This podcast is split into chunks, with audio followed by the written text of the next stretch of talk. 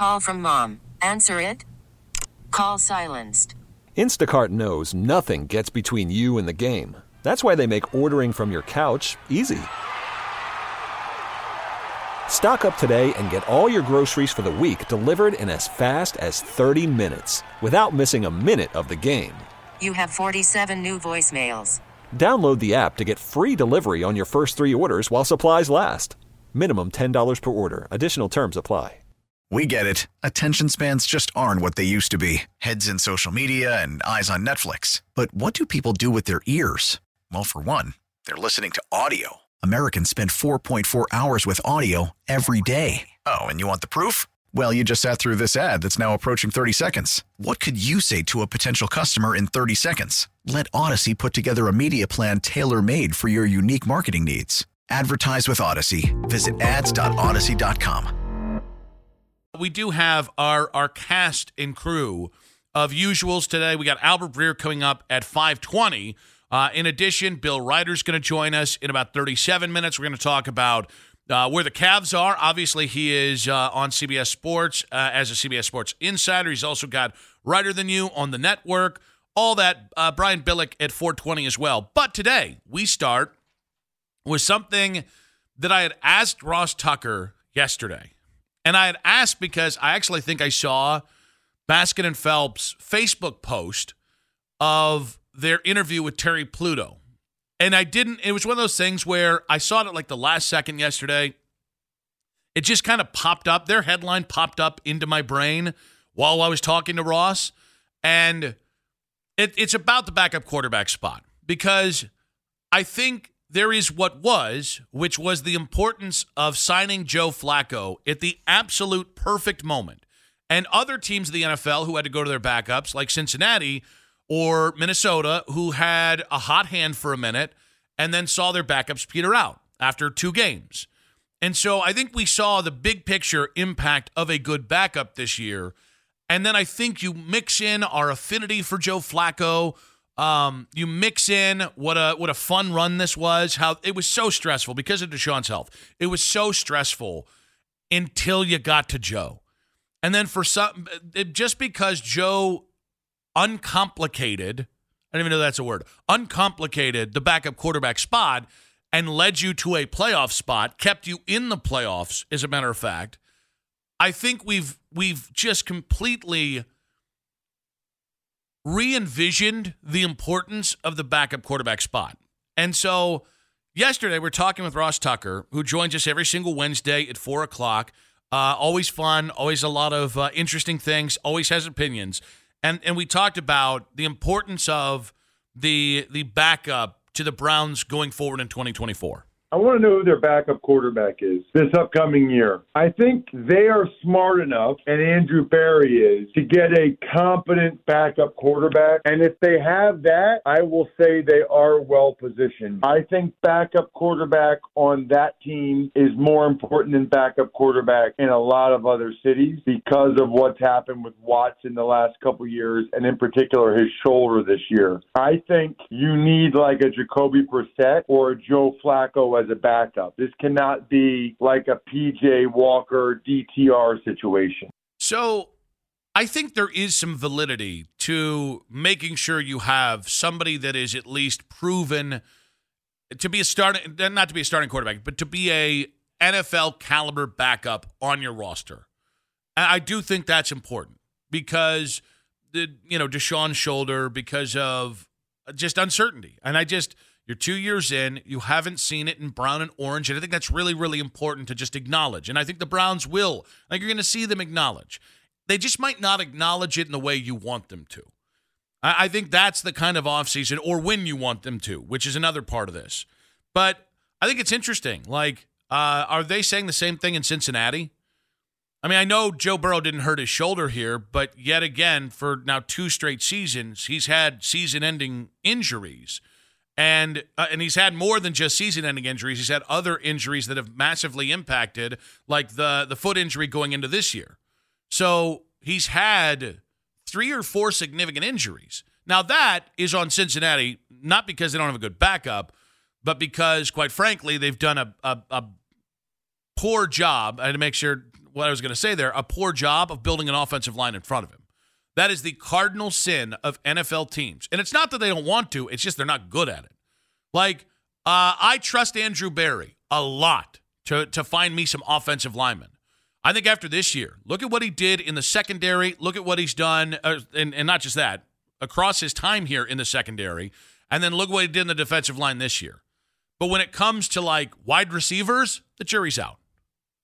It is because look at all the draft picks the Browns and, and specifically Andrew Berry has spent on wide receivers and find me the guy you trust.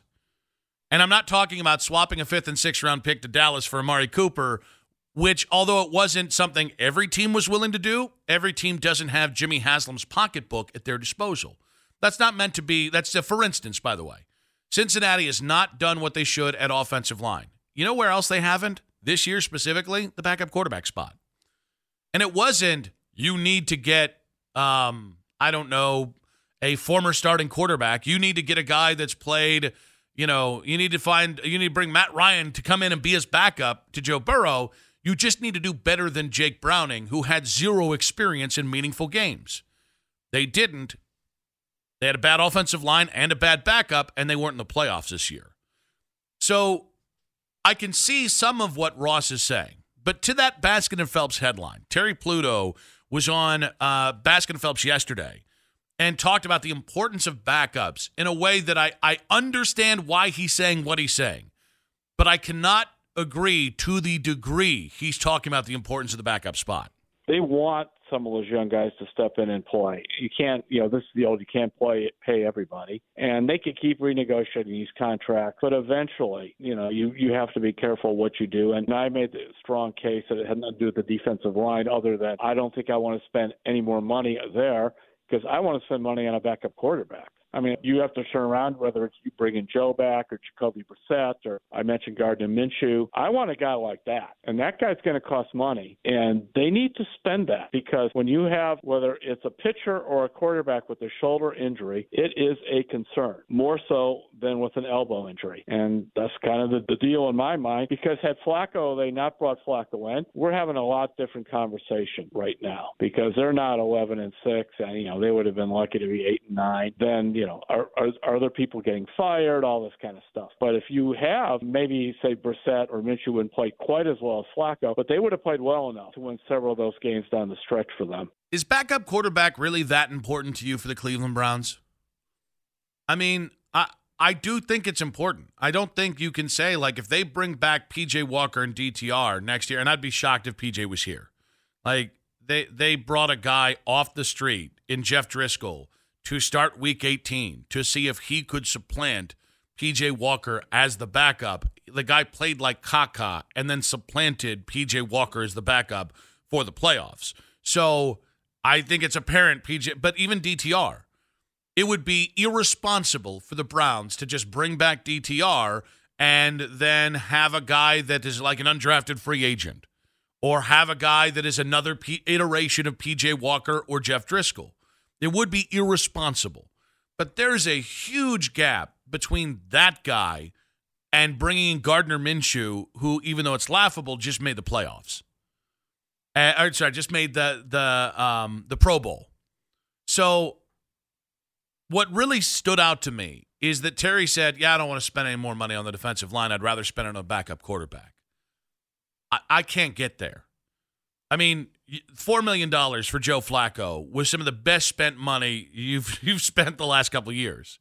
But Joe Flacco was on a couch in November.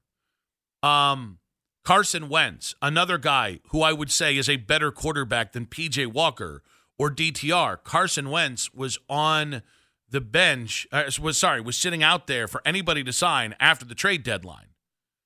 So the problem is not that there aren't good backups out there. And I mean, every year Marcus Mariota gets a job as a backup, right? Geno Smith was one of those guys for a really long time. While he didn't work out as a starter, but he's going to come be our backup in not just in New York, but in with the Chargers and then obviously in Seattle.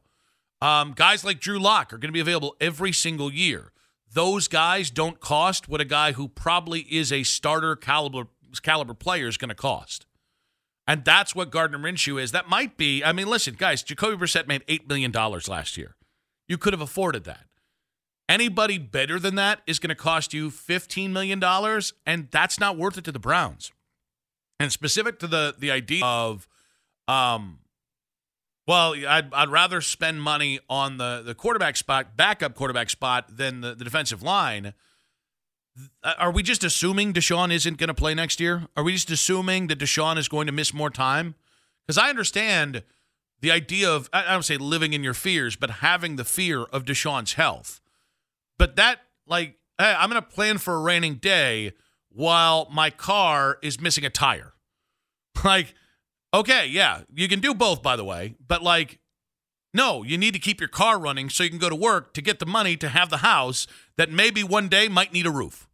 Like, I, I don't under like a starter. There is no backup position in the NFL, even quarterback, that is worth skimping on what I think is the second or third, depending on how you want to look at it, most important spot to success in the NFL. The Browns need, whether it's Za'Darius Smith or somebody else, the Browns need somebody of a, of a considerable caliber across from Myles Garrett. That will help him from wearing down. When Myles, when when teams can't just double, triple, chip, whatever on Myles every single play, how do you do that? Well, you get somebody that's a quality starting defensive end across from him. Well, how do you do that? You maybe get yourself a veteran that can can help with a pass rush up the middle. So I like Siaki Ika. I like Isaiah McGuire. I like Ogbo Okoronkwo. I like a lot of their depth pieces. I think Mo Hurst maybe could grow into more of something as a guy who's reclaimed his career here. But I'm not skimping on the defensive line or saying, ah, we don't need to spend there. We got to go get a backup quarterback. That to me is a huge overreaction to the last two years. I understand why we do it, but backup quarterback is not that important. And by the way, it's important, but you can find backup quarterbacks at any point. It's just whether you're willing to pay a guy $4 million, $5 million, $6 million, and whether you think he fits what you need. We're having a conversation about the backup quarterback spot. And Terry Pluto was on the midday show yesterday and said he thinks it's, you know, he thinks that's more important than putting resources this offseason into the into the defensive line spot. And I just I completely disagree. I think I think this would be a great offseason because they just continue to piecemeal that uh, opposing starting defensive line spot, right? It was two one year deals for Jadeveon Clowney. It's been a one year deal for Za'Darius Smith after the trade from Minnesota. And like, you can do that, but every year that you have to do that, I mean, there's just so much stress to find a guy that is that is worthy of starting across from Myles. And like the last two years, they it's not been enough. Jadeveon Clowney was a clown apparently in the locker room and just like I'll be honest with you, he was a much better player, much more focused and engaged player this year in Baltimore than he was 2 years ago in Joe Woods' defense here in Cleveland. Now, his first year was I mean, he was as good as as they've had around Myles. Better than Ogba, but I mean, I Olivier Vernon's probably in the same category, but like dominant in the run game and got enough pressure that it opened up Myles. And I don't think it's a, a coincidence that one of Myles's best Decembers came playing across from Jadeveon Clowney. But like, you're going to hit a wall at some point if every year you're looking for that guy to play across Myles. And it's it's probably going to be this way for most of Myles's career, but there there are guys in the open market or the guys that could be available this offseason that could give you a two or three year run across from Myles or next to uh, Dalvin Tomlinson trying to fill you know last year it was three major starting spots on your defensive line in in free agency and via the trade market and in the draft. That's a lot. And the Browns have drafted a lot of these nice young players, but the goal is not just to get four deep where you've got four legitimate starters. The goal is to get eight to 10 deep. If you want to be where Philly was two years ago, you have to have 10 guys. I mean, Philly had so many guys that they brought in in that offseason, including Haason Reddick, and then during the season, including Linval Joseph and Ndamukong Suh. They had so many guys they brought in that there were guys that had been there for a decade, like uh, not Vinny Curry, like Brandon Graham, who were like getting 20% of the snaps and excelling because they were playing in such a limited small role.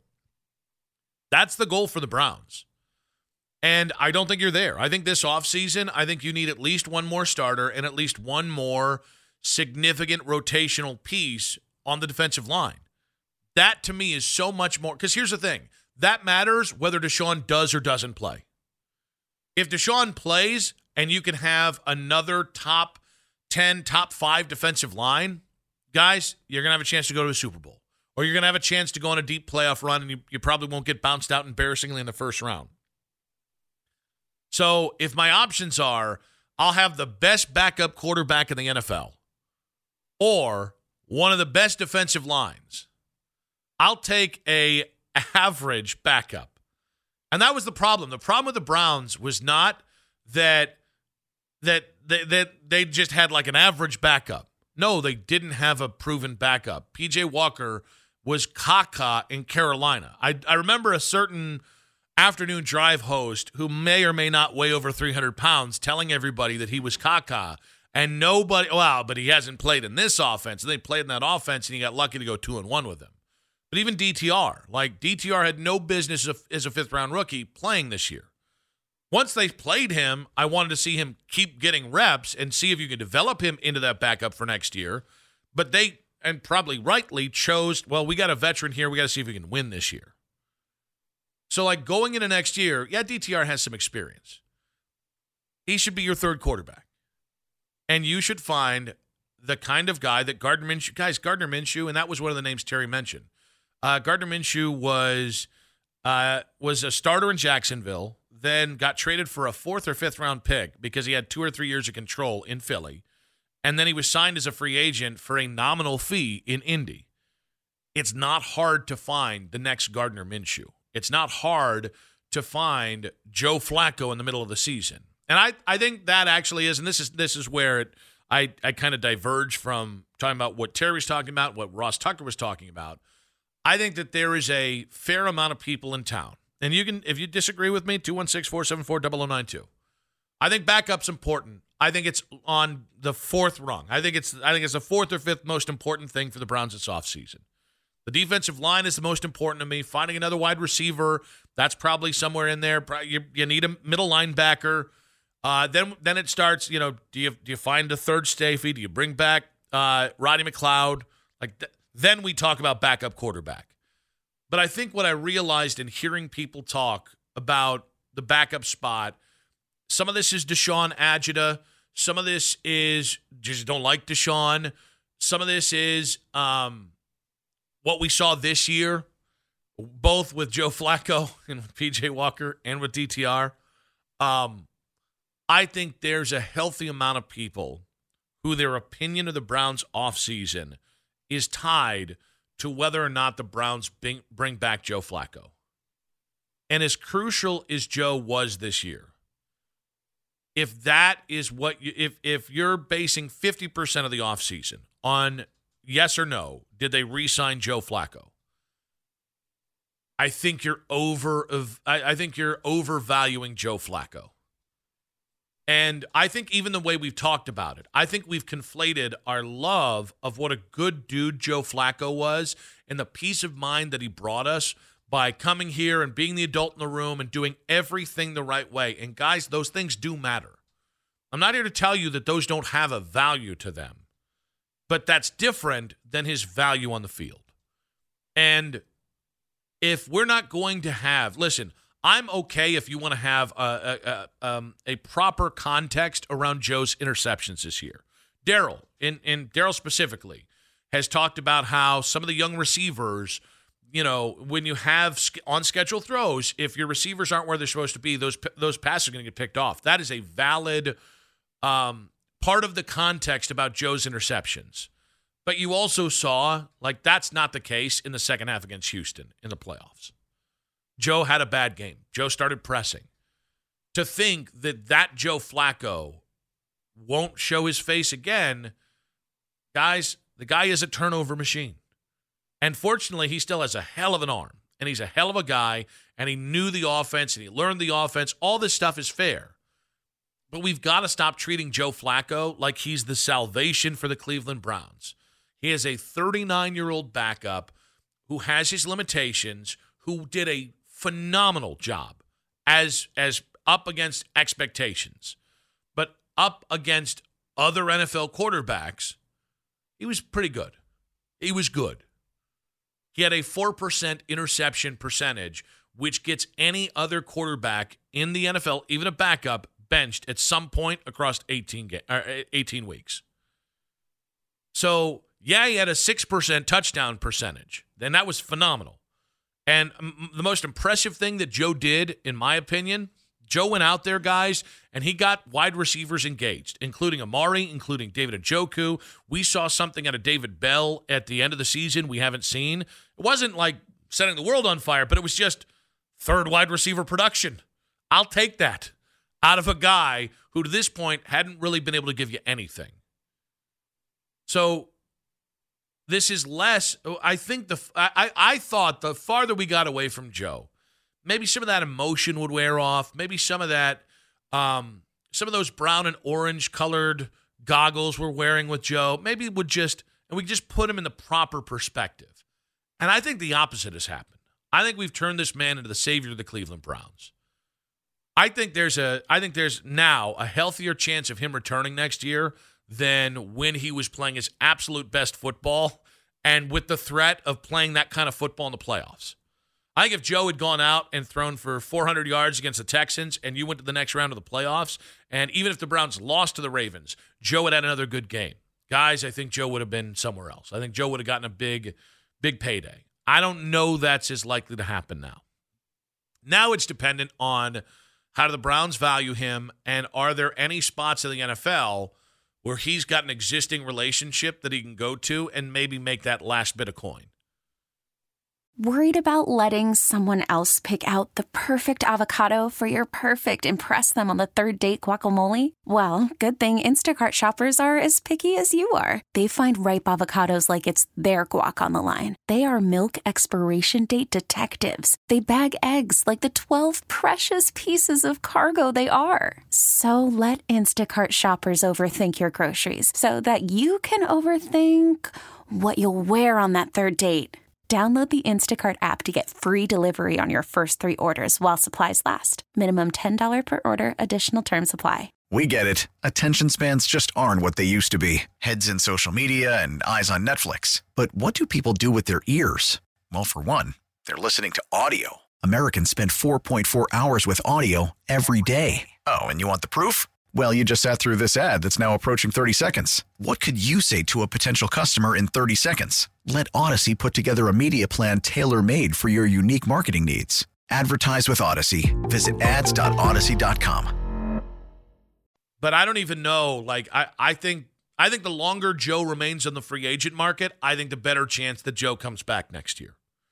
I don't think. I mean, I, I think that is the. I, I you know not to continue to go back to that Terry Pluto thing. I think backup quarterbacks like the last thing you do in the offseason unless there's a no duh value out there, like getting Gardner Minshew for a six round pick, where you've got uh, your backup settled for the next three years. More than likely, I think you're going to run down the clock and see who's there. And then I, I think it could even go into the, the preseason because Joe doesn't really need another training camp. But Joe did one of the coolest things I've ever seen as a Browns fan. Joe was so much more than I thought he was going to be, given everything we talked about with the context of him coming in for the Browns. He blew me away. Joe is probably not going to save you two years in a row. Most backups aren't going to save you for two years in a row. And the way that you put a backup in that position, one, you pick the right one. I think you kind of lucked into the right one this year. I do. And I don't mean that in a bad way, but like you found a guy who could do what Joe did and who you could win with after the trade deadline when, you know, several other backups had either been traded or teams felt they were too valuable to move on from. But how you win with a backup quarterback, take the name off it. One, you pick the right one, the guy that fits your system, the guy that that values the thing or has the things that you value in a quarterback. I trust Kevin Stefanski to do that. He seems like he's pretty darn good at that. And I expect the Browns to to not repeat the mistake of this last year where they went into this season saying, "Ah, backup quarterback doesn't matter. We're, we're going to go with DTR and PJ Walker, and we're gonna we're gonna move forward with Deshaun." I don't think they're doing that. But do you know how you win with a backup? It's actually pretty simple. You go ahead and build the best possible team that is the same way you win a starting quarterback. You have a great defensive line, you have a great offensive line, you have enough weapons around him that it's not all about him, and you have as good of defense as you possibly can. I think once you get to backup, be it Joe Flack or anybody else, once you get to that level, it it matters more than anything the roster you have around your quarterback. And then if Deshaun starts, guys, you just gave Deshaun the best possible roster that he had. We of course have spent the, the start of the day talking about the Browns, but uh, Cavs with a shaky victory over the Pistons last night had you shook. Shouldn't have, shouldn't have laid those 12 and a half points last night. I should not have, but I did take the over. I got that. But to talk about the state of the Cavaliers and also the uh, as as LeBron turn moments of the uh, the regular season here. We welcome on on the North Olmsted Chrysler Jeep Dodge Ram Hotline, CBS Sports NBA insider and writer than you host on CBS Sports Radio, 10 a.m. to noon. The great Bill Reiter joins us. What's up, bud? Nick Wilson is always tricky when when when it's the 12 points, man. I, I've been there many times. Where I'm just I'm drinking my beer and I'm cursing myself. What's up, Bill? You know what's ridiculous about that is I am the guy who doesn't do that but I have I have taken the points against like the Celtics so many times that yeah. and it's and it's just kicked my ass that I, I'm I, I made it a thing in this year. I'm like I'm gonna start having more guts when it comes to to to laying double digit spreads if I for the favorite, and then this is the first time I do it, and it kicks me square between the legs. Hashtag gambling. Hashtag how they build Vegas. Yeah, and also how I lose the house. Um, So the Cavs are on this hot streak here. Uh, last night's shaky performance, it was a win, but notwithstanding, uh, are people around the NBA viewing the Cavs' recent surge as a sign they are a legit team in the East again? I don't think as much as they should be. I just had this conversation actually with a with a, a GM-ish person, a little lower level than a GM person.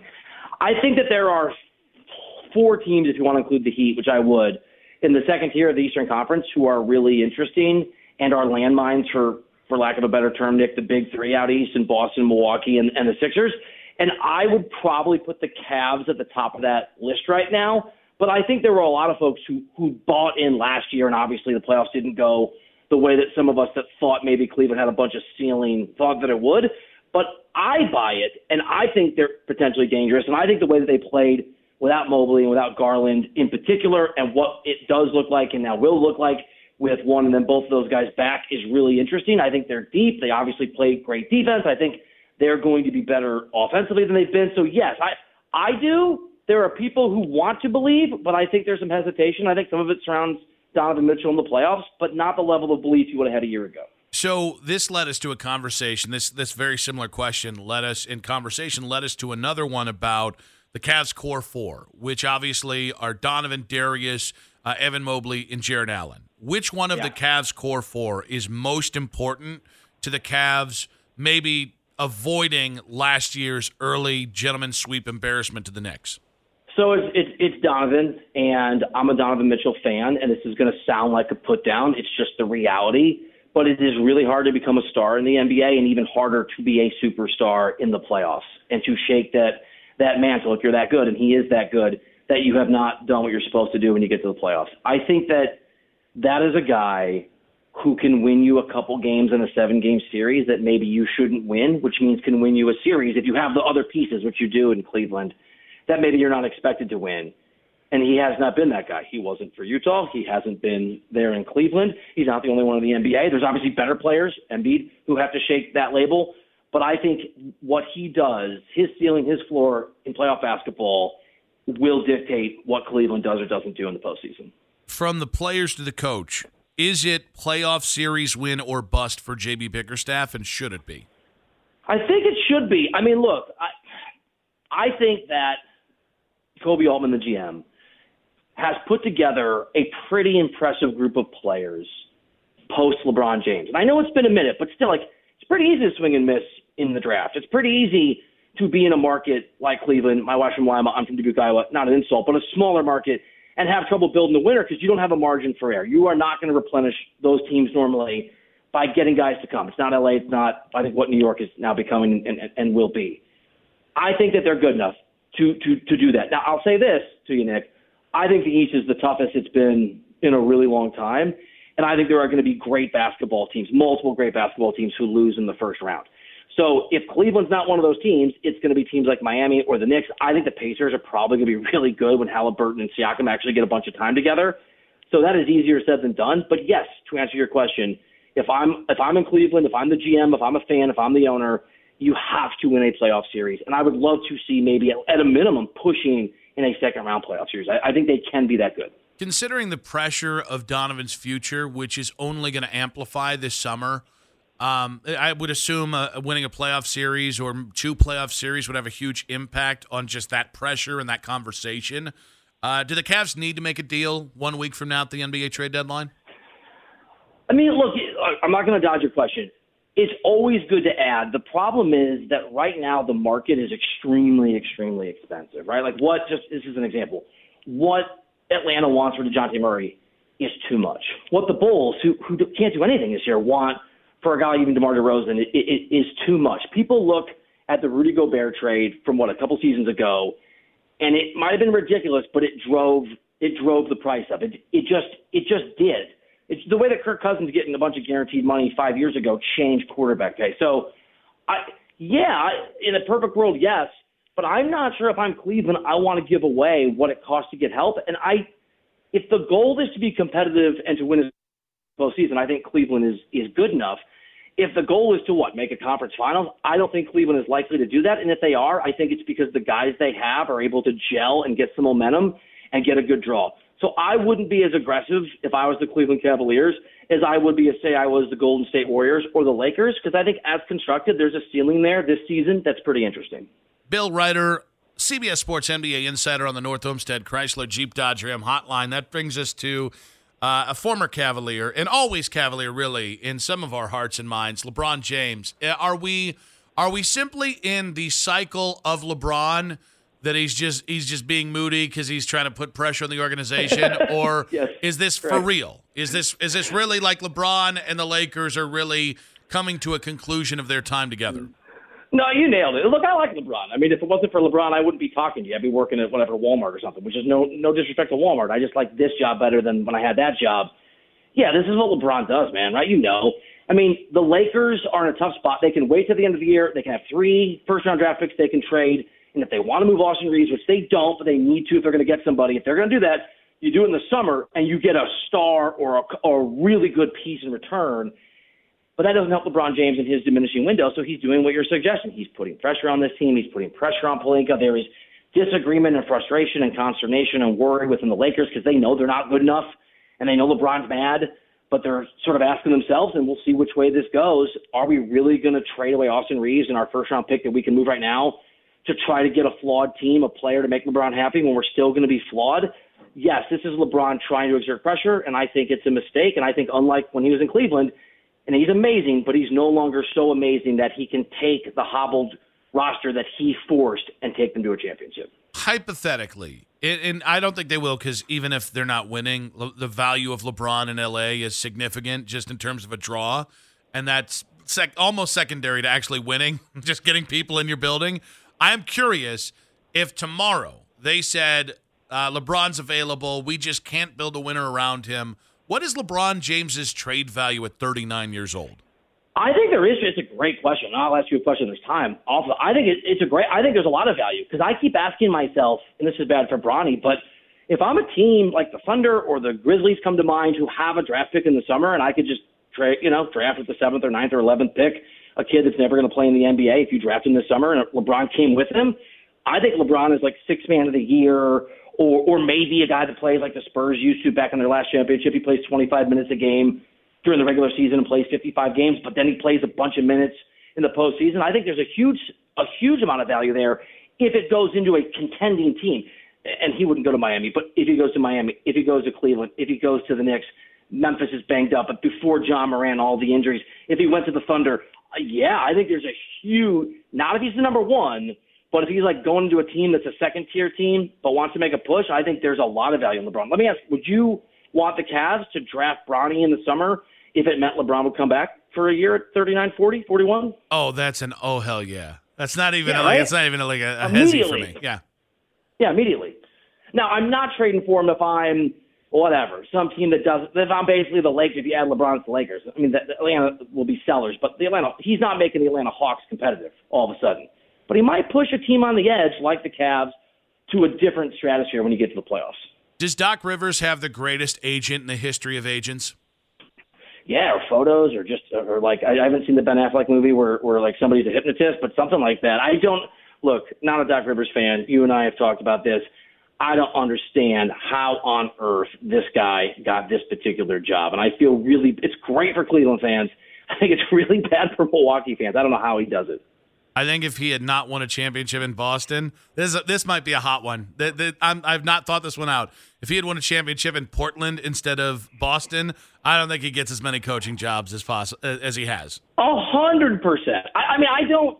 There are a lot of guys who have won championships, or some guys who don't get jobs anymore, and probably should. He is the most. Uh, he is considered not by everyone, but by a lot of people around the NBA as one of the most overrated coaches in the history of the sport. Maybe they're wrong. Maybe I'm wrong for saying it and agreeing with it.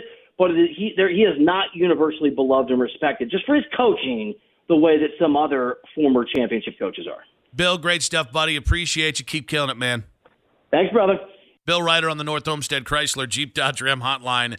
We get it. Attention spans just aren't what they used to be heads in social media and eyes on Netflix. But what do people do with their ears? Well, for one, they're listening to audio. Americans spend 4.4 hours with audio every day. Oh, and you want the proof? Well, you just sat through this ad that's now approaching 30 seconds. What could you say to a potential customer in 30 seconds? Let Audacy put together a media plan tailor made for your unique marketing needs. Advertise with Audacy. Visit ads.audacy.com.